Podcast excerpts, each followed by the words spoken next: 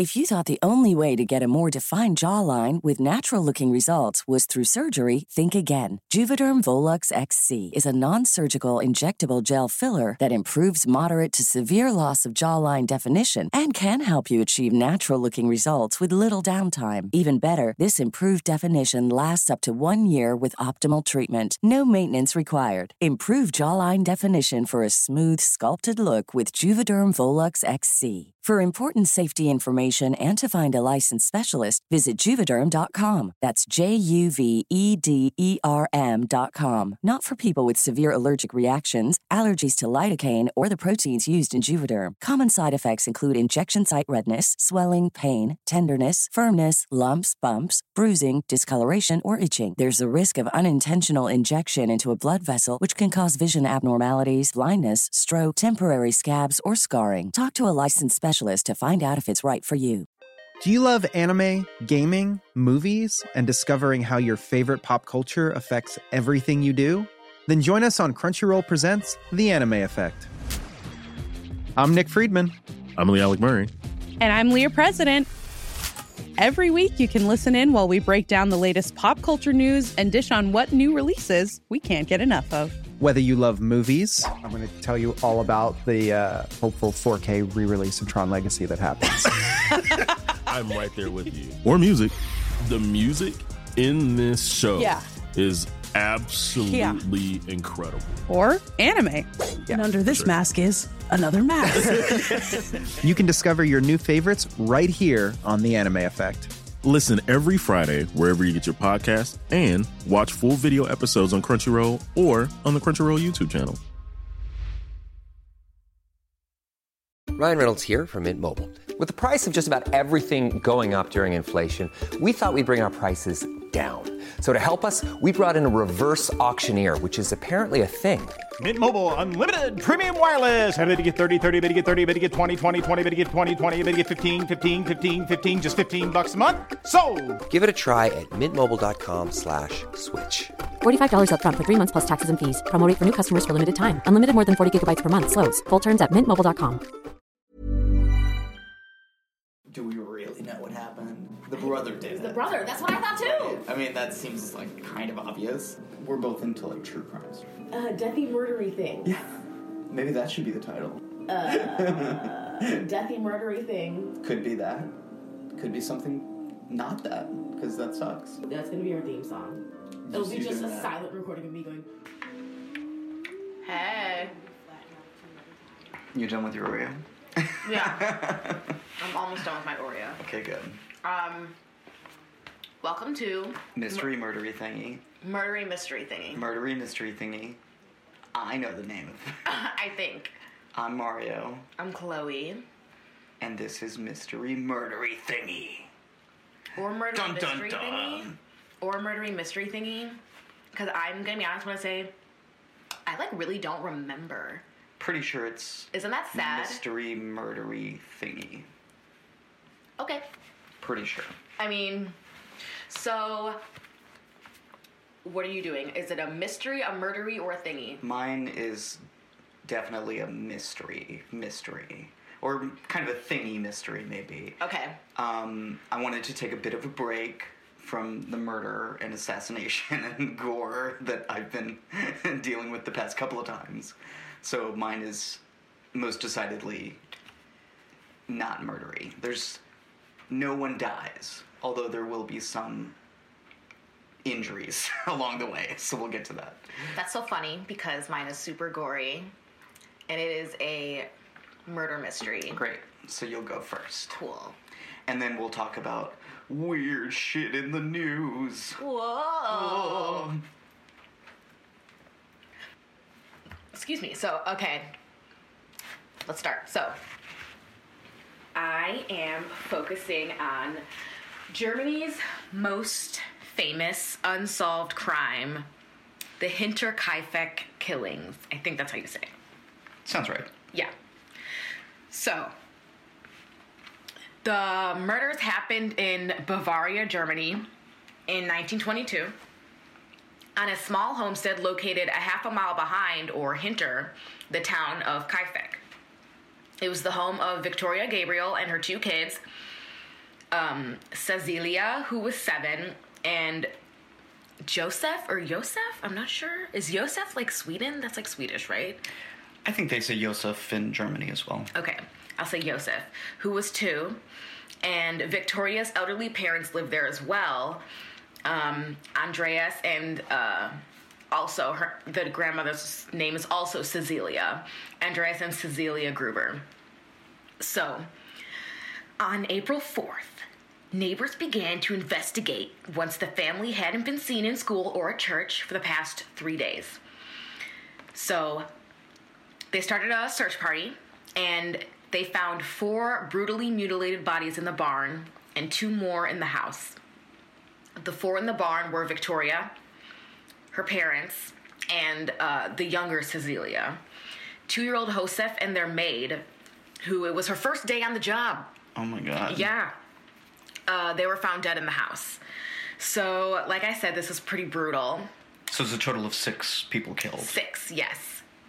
Um, the elder Cecilia showed signs of strangulation and had blows to the head, which left her with a cracked skull. Her husband, Andreas, was covered in blood and his cheekbones could be seen protruding from the flesh. Victoria's skull was also smashed, and the right side of her face showed nine star shaped wounds, indicating she was hit with a blunt object. And the younger Cecilia, her lower jaw had been shattered, and she had large wounds on her neck and her face. So, the autopsy found that they were killed with a mattock. Mattock? Mattock? Let it is a pickaxe looking thing. Oh, okay. Nice, right? Right. The most chilling is that Cecilia likely remained alive for several hours and in shock because there was evidence that she had pulled out her own hair. It was in clumps. Wow. Wow, yeah. Quite gruesome. Yeah. The maid, the maid Maria and Joseph were found inside. They were also brutally murdered. She was killed by crosswise blows to the head in her room, and Joseph was in his bed in his mother's room, and his skull was found to be cracked as well. He had blunt force trauma to the to the face. It was said that the family had been systematically lured to the barn one by one and killed with the with the pickaxe. The bodies in the barn had been stacked on top of each other and covered in hay. Maria and Joseph's bodies in the house were covered with sheets. Their farm animals and their Pomeranian watchdog were unharmed, but what's weird and also about this, there's a lot of weird stuff about this, um, is that they were taken care of and fed for several days after the family had been killed. There was evidence that the killer had been there for days, eating meals and lighting fires in the hearth. Wow. Yeah. That is creepy. There were a series of uh, odd things that happened, like leading up to these killings. So, when the police questioned um, the former maid, the one before Maria, um, she thought that the property was haunted. And so the cops asked her about this. And she said that she had come to the conclusion after constantly hearing sounds in the attic and experiencing experiencing an unsettling feeling of being watched. Yeah. Andreas had also confided in neighbors about um, some other weird things that happened days before that they were killed. Um, a newspaper that he did not buy was found in his home. A set of footsteps were discovered leading from the forest to the farmstead, and the footsteps were um, they were in the unmarked snow, and they were only leading in one direction. And nobody knew who they belonged to. Mm-hmm. To uh, make matters even stranger, one of the family's two keys disappeared shortly before the murder as well, and it's possible that the days leading up to the killing, till killing, someone had been sneaking around around the homestead, like planning things and like in the house and shit. That's like, what it sounds like. Like Yeah. he was casing the place. Yeah, like they. Which, of course, we've heard about the the Spider Man and um, That was creepy. Was it uh, Ted Bundy who used to do that? Like hang out in people's houses leading up to the crime itself. I think so. I know Some famous serial killer did that. My well. main man, the Night Stalker, Richard Ramirez. That's who I was thinking of. he Richard tried Ramirez. doors and shit. Right, right, right. which is so scary. Yeah. He would just walk around and like not like wiggle door handles, and if it was open, he'd walk in. Exactly. Um, lock your doors, people. Right. So, yeah, and so that also is kind of funny because the maid was like, I always heard, I was always hearing things. So that could also be kind of related to that, but I mean, we don't really know.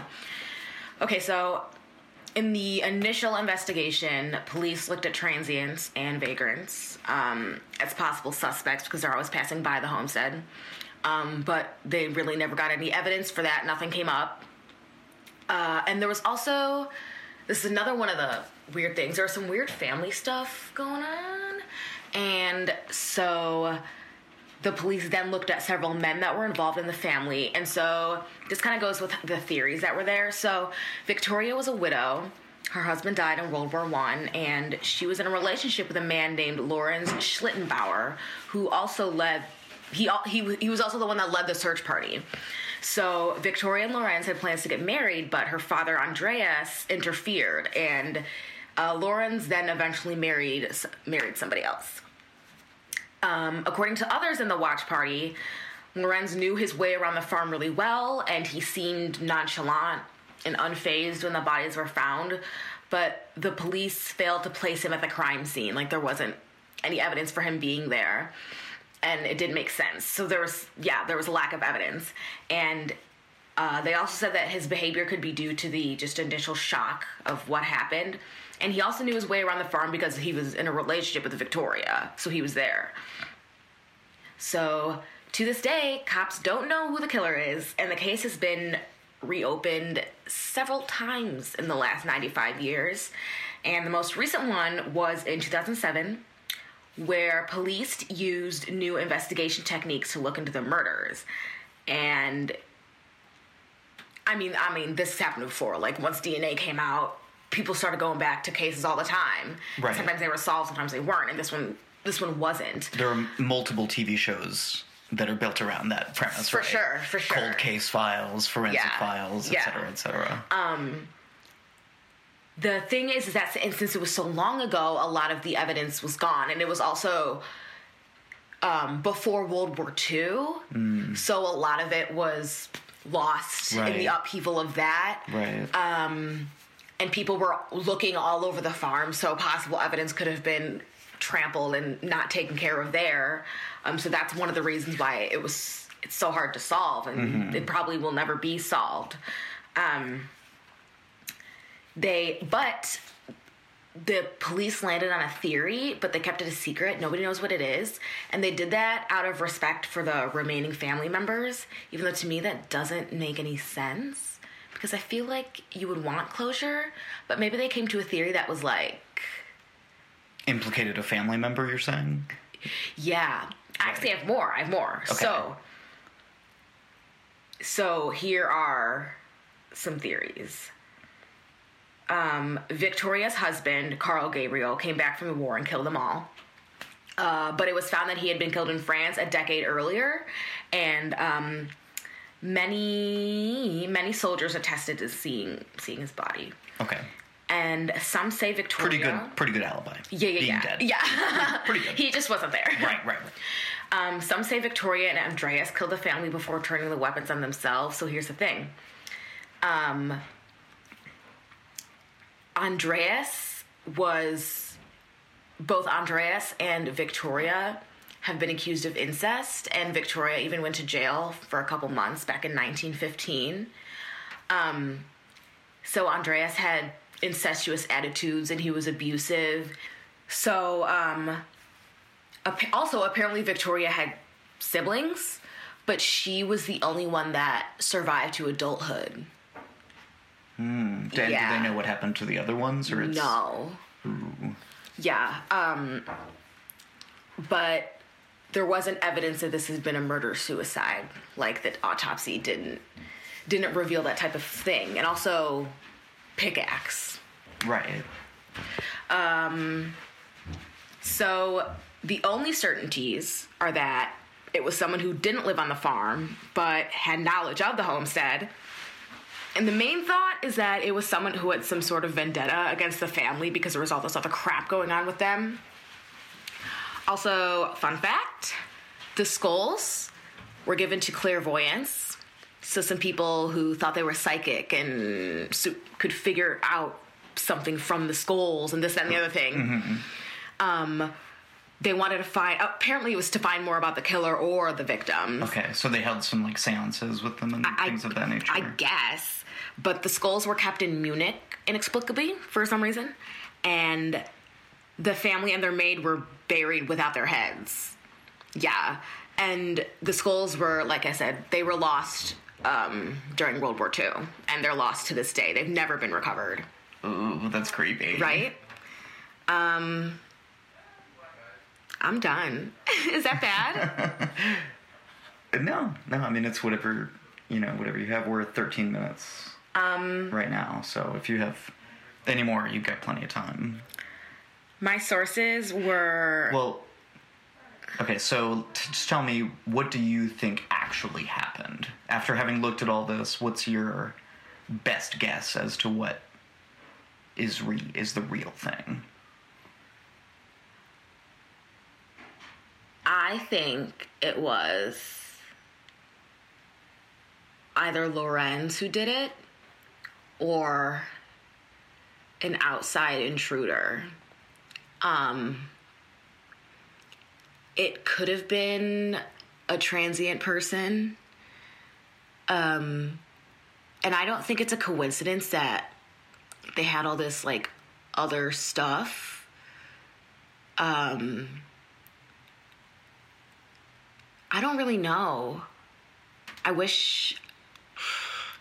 Yeah, it's hard to it's hard to tell really just from the way that they did the investigation was so kind of ham-handed that it's it's difficult to really know the facts, but I think we know now most people are killed by close family members. Like mm-hmm. just from a statistical standpoint, murders tend to occur between people who know each other very well. Mm-hmm. So I think that's kind of the baseline in some respects.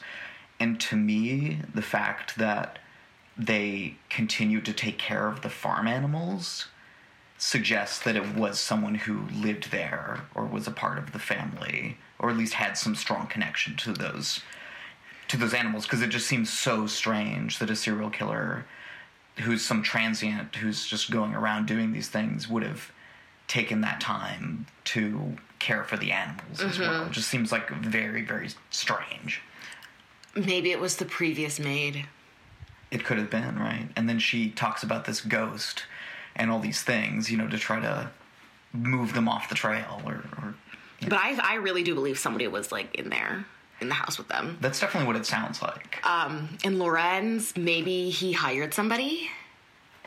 Because I also read that, um, like on uh, Victoria's father Andreas didn't approve of them, Right. so they ended up separating, and then Lorenz ended up marrying somebody else, Right. And they had a baby, but the baby died two weeks earlier. Oh. and it and it's also stated that uh, Yosef, the two-year-old, the youngest, they don't really know who the father is, and most people say it's probably Lorenz, Right. That he's the father, and so, you know, that's unacceptable according to Andreas. Um, So it's kind of weird because they're not married. Right. So That- there, there's kind of a plausible scenario where Andreas, who didn't approve of their relationship and also was probably jealous of him because of this weird incestual Right. connection, Right. you know, finds out this is their kid, or maybe it's just been stewing within him for so long. Yeah. And then it comes out in this, you know, fit of rage, and then this, you know, kind of murder suicide scenario plays out. Yeah. That sounds pretty plausible. I don't. I don't. I don't know about the murder suicide though. just because the the evidence from the autopsy doesn't really support it. Yeah, and I feel like suicide by pickaxe, That's true. you know, That's true. Not really plausible. No, I agree. like everybody had blunt force trauma, cracked skulls, severe injuries that showed this was somebody who knew them. It was intimate. It was angry. Well, that's the other thing too, right? If if you look at um, you know the FBI, you know psychological profiles, those types of murders where it's you know up close, blunt force trauma, that does tend to, I think, um, give credence to the fact that it was someone who knew them, who had a relationship with them. It seems as though it was kind of a crime of passion. Yes, for sure. They he, the person killed everybody. Everybody was six people, six people, including a two-year-old, including a two-year-old child. Yeah. exactly. So I mean, this is a an person, innocent, an innocent maid. right? So it was like no, no onlookers, no, no survivors, no witnesses, type thing. Exactly. Which means we'll never really know what happened, Cause everybody's dead. right? Everybody's dead. Everybody's dead. Everybody's dead. That's a sad song. What if we're all dead? What if we're all the dream of a butterfly? What? Ah, it's an old Chinese proverb. I read this was like this was like on Tumblr or something, and somebody was like, "What if we're just like some alien C plus science project?" and I was like, "Whoa, dude, Could be. that's so weird. I don't want to talk about that." Okay. Um, well, Your turn. Right. Your turn. Well, I'm gonna talk about um, the phenomenon of cargo cults. Phenomena. Do do do. Phenomena. Do do. Sorry. That's okay. You, you're very singy today. Thank you. Yeah. You have, a, you have a very positive attitude, even after having talked about the grisly murder of six family members. Or five family members and a maid. I guess. What does that say about me? I just, I'm, I'm. It's because it's something that I'm very disconnected from it. It's a, it's. It might as well be a fictional story that I read in a thriller book. Sure. You know, that's how crazy it is. And it happened like 100 years ago. It happened in 1922. Yeah. Right. Okay. So anyway, to, to to to get away from the murder temporarily, Now to something happy. now onto something pretty interesting and and, uh, and yeah. So the the term cargo cults refers to kind of a various sets of religious beliefs, and it started as kind of a pejorative term, mainly from like Australian farmers who were referring to this phenomenon of people in the islands of Melanesia, Micronesia, Polynesia, basically the area west of Australia, right? Mm-hmm. Papua New Guinea, and then toward Hawaii and the western coast of the United States. That when these native peoples had contact with European settlers, uh, beginning with the arrival of Captain James Cook in 1774 to some of these islands, they basically couldn't conceptualize of how these people got all the stuff that they brought with them. And that's the cargo that the cargo cults are based on. So, in their attempt to explain how this could possibly happen, they basically created a set of religious beliefs that we've uh, come to call cargo cults. And the sort of uh, the sort of main aspects of it, of what defines a cargo cult, are that it involves a sort of millenarian or eschatological return to traditional practices. Um, what? So basically, it's it's similar to um, like doomsday cults, which are popular all around the world. Right? You you see this like there, there's a specific uh, Christian radio host who's actually been predicting the end of the world for several decades now, and. You see people who will give up all their worldly possessions, quit their jobs, Like te- Aum Shinrikyo. Like Aum Shinrikyo That was his whole thing. but um, it also comes up in this context of these um, mainly Melanesian uh, islands. But I think it's interesting to note that it's that sort of eschatological, you know, end of times belief is something that recurs kind of all over the world. Um, but in addition to that, the there's a, um, a kind of cultural and natural inversion that is also part of this belief. So the coming of these white settlers kind of along with later Christian missionaries who taught them about, you know, the Christian concept of, you know, the end of times and the re- the coming of Jesus and how that's going to bring a new era of, you know, wealth and prosperity and heaven on earth.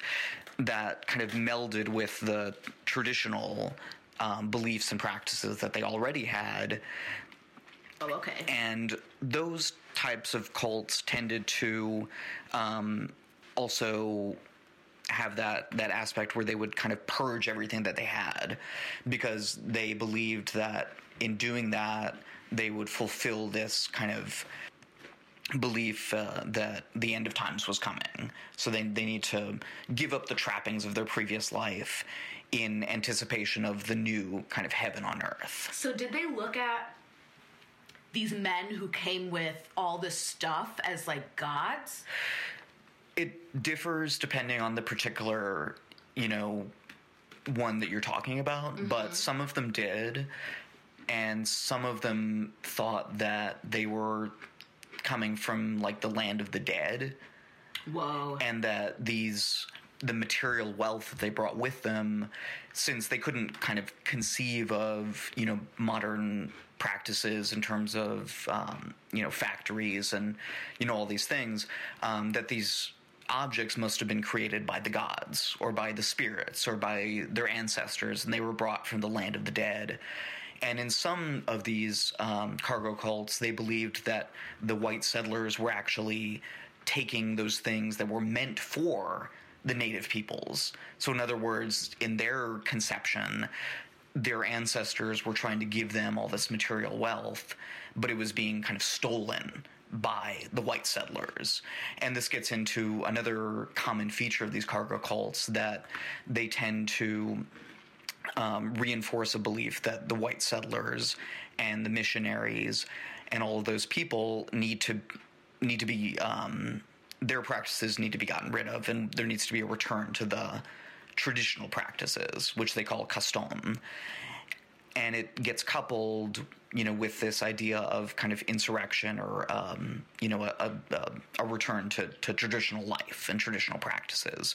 But it's kind of paradoxical because it also is um, coupled with this belief that they're going to be given all this material wealth from these same people. So it's it's kind of interesting in that way that it it's sort of forward looking to having all of this modern convenience and modern objects, but also backward looking in that it uh, represents a return to the traditional practices before you know the white men came in the 18th century, and then through the 20th century with the missionaries and uh, finally with the American army and various armies that, that came to their islands. So it kind of sounds like these people came. They have no idea who they are and no idea what all the stuff is that they have, and they needed to explain it. Exactly, which is The basis of all religion. It, I mean, exactly, exactly. It's it's one, one, it. one of the bases of, of religion. It's a way in which to explain phenomenon for which there is no rational explanation. For sure. And from these people's perspectives, that's the most rational explanation. That since these things couldn't have been created by any natural means, they must be created by some sort of spiritual means. And then everything kind of gets slotted into that. Now, what this uh, led to in some of these islands was a ritualistic practice or set of practices where they would create, you know, fake um, airstrips, fake wharfs. They would create buildings in which they would have like literally like coconut halves that they would put on their ears and pretend that they were radios. You know, because they believed that by doing that, they would cause the gods to bring them this material wealth that had left when the army left at the end of World War II, basically. Now, of course, that didn't happen. It didn't. It didn't really work in a sense. So most of those car- cargo cults went away after several years. But the one that I'm gonna focus on, which is the cult of John Frum, has persisted all the way to literally today. Okay, go. So the mystery, the central mystery, I think, of uh, what I'm going to talk about is uh, this figure, John Frum, and whether he really existed or whether he was just kind of purely a, a fictional uh, concept that was created by the natives, or whether he was a hallucination that um, they then used for these kind of purposes. Wait, so we don't even know if he was real? It's not clear whether he was real or not How a- at all How's that possible? because it's never been really proven one way or the other. Um, the Like Jesus? yeah, in a, in a similar way, you know, was Jesus a single person? Was Jenga, uh, Jesus a, a set of, you know, um, people who were then kind of conflated in the scriptures? Um, the name Jesus Christ itself is kind of a, a symbol name that refers to this kind of re, you know return or, or um, eschatological belief in the end of times. Okay, good going. Uh, John Frum is kind of similar in that way. His name, fr- the last name Frum, there's different ideas of where that that came from. Uh, some people think that when the native peoples were introduced to the Americans, they said, "I'm Tom from Cincinnati" or "I'm John from Atlanta." And they kind of misconstrued that to think that they were all called, you know, John From. There's also That's so funny. Right. Um, there's also an idea that it may have been um, he may have been called John Frum because in the uh, native uh, pidgin English, uh, "from" is the word that they use for like broom or sweep. So John Frum is this figure who's going to sweep away the excesses and um, the non-traditional beliefs that were brought by the white people, by the missionaries, by the army, and he's going to harbinge this return to traditional practices, and that's really where the the John Frum cult um, kind of originated. And I'm going to read a quote from one of the local chiefs. Um, he's being quoted by a person who went there in the um, I believe it was the early 2000s, and he tells this this story. So this is a quote from a uh, story by Paul Raffel in Smithsonian Magazine. Quote, Chief Isaac and other local leaders say that John Frum first appeared one night in the late 1930s after a group of elders had downed many shells of kava, which, uh, just an aside, is uh, kind of mild narcotic drug that may have some kind of hallucinogenic properties as well, perhaps. Right, so to get back to the quote. Um, downed many shells of kava as a prelude to receiving messages from the spirit world. This is Chief Isaac speaking. He was a white man who spoke our language, but he didn't tell us that he was an American, says Chief Kahuya, leader of Yakel village. John Frum told them he had come to rescue them from the missionaries and colonial officials. John told us that all Tanna's people should stop following the white man's ways, Chief Kahuya says.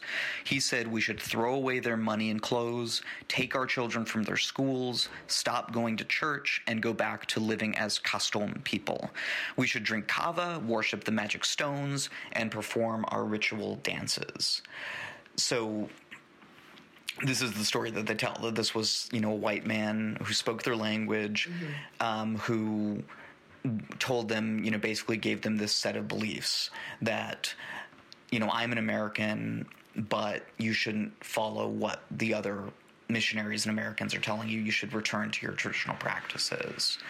And he promised them that if they listened to him they followed his teachings and they waited for his return that he would bring all of this material wealth back to them and I was reading a really interesting, um, a really interesting paper by a um, an anthropologist who was theorizing that this basically maps onto the local culture, which is very much based on gift giving. So, in other words, if I'm a powerful person in their society, I'll give you, you know, five pigs, and that proves that I'm a wealthy, important, powerful person. Okay. So the more you can give, the more power you have in their society. I wish we were like that.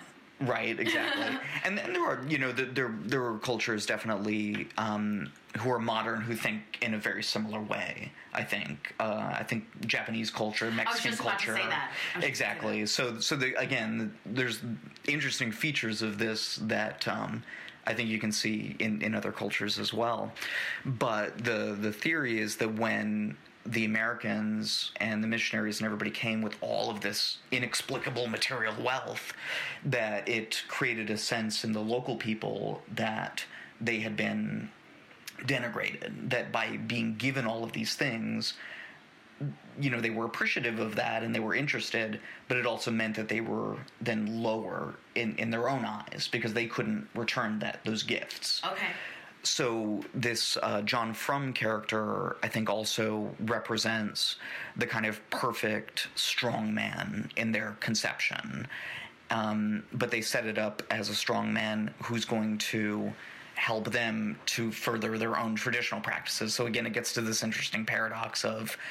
Um, you know, a, a melding of Western culture with their own culture, but also a return to their own traditional practices uh, as opposed to the you know Christianity and the the Western practices. And for them, John Frum really became a symbol of that resistance to the white colonialists. And uh, one of those, um, and this is where we're we were talking about the broom idea, was from uh, an, an island administrator called Alexander Rentoul, who made that note that from also means broom. So it's kind of this kind of sweeping away of the colonialist rule. And this didn't go unnoticed by the people who were there at the time. So in the 1940s, the leaders of the early John Frum movement were actually imprisoned and they were labeled as martyrs. So what? Where was this mainly? Where did this take place? This mainly took place um, in on the islands of uh, what's now called Vanuatu, which was known at the time as New Caledonia. And this is basically a set of about 80 islands that are located, you know, um, probably several hundred to thousand miles off the western coast of Australia. Okay.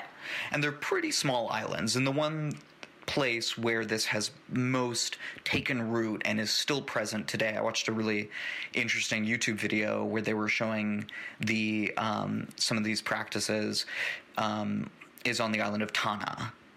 And it's an island that's about 23 miles by about 16 miles, so it's pretty small. And there's about 35,000 people that live there. Mm-hmm. And actually, within that island itself, it's really interesting because there was a kind of religious schism. So even within the John Frum cargo cults, there there are two different sects, even just on that small island. That's so weird. Right. I and- mean, it's like that with a lot of religions. well, I was going to say, and that's kind of I think what keeps coming up with with this is it it mirrors a lot of the aspects of Western religions as well, Uh-huh. and it's an interesting kind of lens I think through which you can see how the development of religion itself has these common features, and I think that's because we're all human and we all kind of need to answer the same questions and tend to come to some of the same kinds of answers, you know, based on our circumstances. But um, and this is where I was talking about, you know, people. There were some people who got hurt in this. Um, how so? so there was this religious schism where this man named Prophet Fred, and this was in 1999. Wait, what's his name? Prophet Fred sounds like a nice guy. um, he left the, you know, John Frum group and set up his own different group in a different village uh, on the island of Tanna, which explicitly mixes Christianity, custom, in other words, the traditional practices there, and this John Frum cult. Okay. So Prophet Fred said that he had a divine vision, basically, while he was working on uh, a boat, on a Korean uh, fishing boat out in the ocean, where he was given a vision by God that he was meant to go back to his native land and start, you know, teaching people the real truth of John Frum and Christianity and custom that he was given this divine inspiration to go back and become Prophet Fred. So is it like his own interpretation of it, or it's what he saw in this vision, and he's like, "Oh, here's what's actually going on." Well, I think this gets to another, the other mystery in this situation. Do the leaders of these groups truly believe what they're saying? Right. Did they truly have a vision and that's why they're doing this? Or is it more cynical than that? And that's something you could say about anything, anywhere. Which is, which is also a very salient feature of early Christianity, Yeah. right? You had different groups, you had the Gnostics, you had the Paulines, and they had different interpretations of scripture. Some of them claim to have had divine inspiration. Later on, you have John Smith, who has his own, you know, sort of, I think, cynical ideas of what Christianity should be. But, um, you know, I think this this is going to happen. If you have religion, you're going to have different sects of that religion.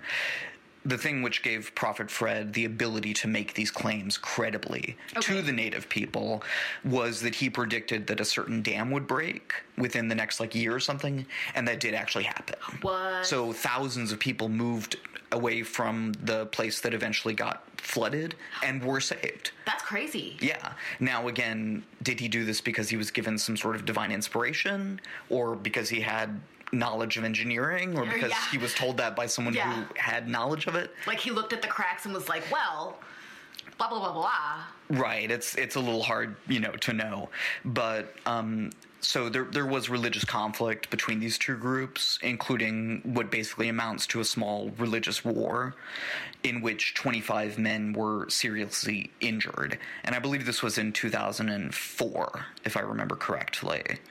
So, like I said, the relative sincerity of any of these religious leaders involved in the John Frum or other cargo cults is kind of up for debate. Um, but that basic story of this white man who's this messianic figure who will return someday and who they believe actually lives within the volcano that's there on the island of Tanna. Sweet. And they actually believe that the chief uh, talks to John Frum on a regular basis out in the forest. Sort of similar to John Smith, no one else gets to go. No one else gets to talk to John Frum, but he does, which is nice for him. he lets us know what John Frum says. And they actually believe that there is a road that leads from that volcano all the way to the United, States. So John Frum travels, you know, and in their conception, John Frum is sort of a spiritual figure, or maybe a figure who can move between the spiritual world and the corporeal world. Very similar to Jesus. And there's some debate as to how much of this is kind of, you know, comes directly from the missionaries and the native peoples kind of taking and using the stories in the Bible and then molding that onto their practices. And John Frum is this very explicitly Jesus-like figure. I mean, they they say explicitly, "You've been waiting for Jesus for two thousand years. We've been waiting for John Frum for seventy years. You know, how is that any different?" True. and For it's real. hard to argue with that. Yeah. It's, you know, but um, the other interesting aspect of this, I think, is how this whole idea of cargo cultism and this conception of the cargo cult that it can actually be seen as also a lens through which to understand the western obsession with material wealth. Okay. that it's not that the native peoples you know necessarily see it as you know we need to get all this stuff that the white people have and how can we you know do that? That it's more that we're putting that on to them because the only way that we can understand the world is through this material wealth I, I sort of disagree with that in a sense because the local culture does have a very strong um, focus on material wealth, and the local peoples are in Tanna specifically kind of awash with their own version of material wealth, which is coconuts and the the crops you know the soil there is very very rich because of the volcano. So it's not as if they were poor you know necessarily. I can't stop thinking about Moana right through this whole thing, like the volcano, Right. And the fact that you said it started over um, near where Polynesian cultures, were. um, yeah, yeah and material wealth and that kind of thing. right and and And they worship the coconut. and how do you make sure that you're going to be able to continue to sustain that you know to them the the spiritual world and the material world are always together. They're always in a kind of symbiotic relationship with one another. So it makes sense to me that they would have seen the white settlers and colonialists and missionaries in that same vein. It's it's uh, you know to me it makes perfect sense from their perspective, and that um, you know although we may never know if John Frum was ever real, will he ever come back? Uh, is that is this a sincere belief by these leaders? I think what um, I take away from it and what I, what I kind of find most interesting about it are those um, features of the religion that are so similar to religions that we see in the Western world. And it reminds me that any belief that's based on rationality is a belief that should be respected, understood, For sure. seen on its own in its own terms. There's a real tendency and and I saw this in stuff from the 50s and stuff from much more modern day to look at these people and say, "Oh, that's so sweet. Oh, they think they're going to get cargo. They don't understand. They're backwards. They're ignorant. They're living in poverty." No, not really. When when you really look at it, their lives were pretty great. They had all the food they wanted. They didn't need anything else. Do they have a book? Um, there was a, a bibliography that I read uh, which described a book called Cargo Cults by Lamont Lindstrom, from from which I got some of the information. Some other of it was from um, Scientific American. So they don't have like a Bible? Oh, something? oh, I see what you mean. Not that I read about. No, it's basically um, an oral tradition in Yeah. that sense. But they do have very specific practices. There's actually a uh, John Frum Day on February 15th of each year, I think we should celebrate. Right? And what what they do is they actually do a ritual reenactment of army drills, and they have like USA written on their chests, and they have um, uh, um, logs that they've you know um, cut down to look like. Um, to, to look like um, Rifles? rifles exactly and bayonets that they've painted red so it's it's all you know very interesting and they they wave the american flag they sing songs Is it because John Frum was American? it was because John Frum was American. I think it was also because they, at least I heard, you know, some of the native peoples talking in these terms were treated fundamentally differently by the Americans than by the French and the Japanese that had come before. They said that the Americans treated them basically more as equals. And that they saw the black soldiers that had come with the Americans also basically treated as equals with their white counterparts Yeah, that's important. and that was very important to them. Yes, and um, um, signaled to them that I think these people have something to give to us, apart from just this sense of you know material wealth, just the kind of chocolate and the pipes, etc. But that there's a kind of idea that we can take from them and John Frum maybe is their kind of embodiment of that idea. He's the perfect American because not only is he American but he's also us. And not only is he going to give us stuff, but he's also going to give us our traditions back. Yeah. So he's this kind of perfect meld, and the the paradoxes that he embodies, you know, they really embrace those, and it's. I think again similar to other religions where you have the the mystery and you're supposed to kind of embrace the mystery and the paradox. You know, was Jesus a man or was Jesus a god? Well, he was both. Was John Frum a spirit or a Jesus man? was a black both. woman, Exactly. And God is Alanis Morissette. and Beyonce is related to Jesus.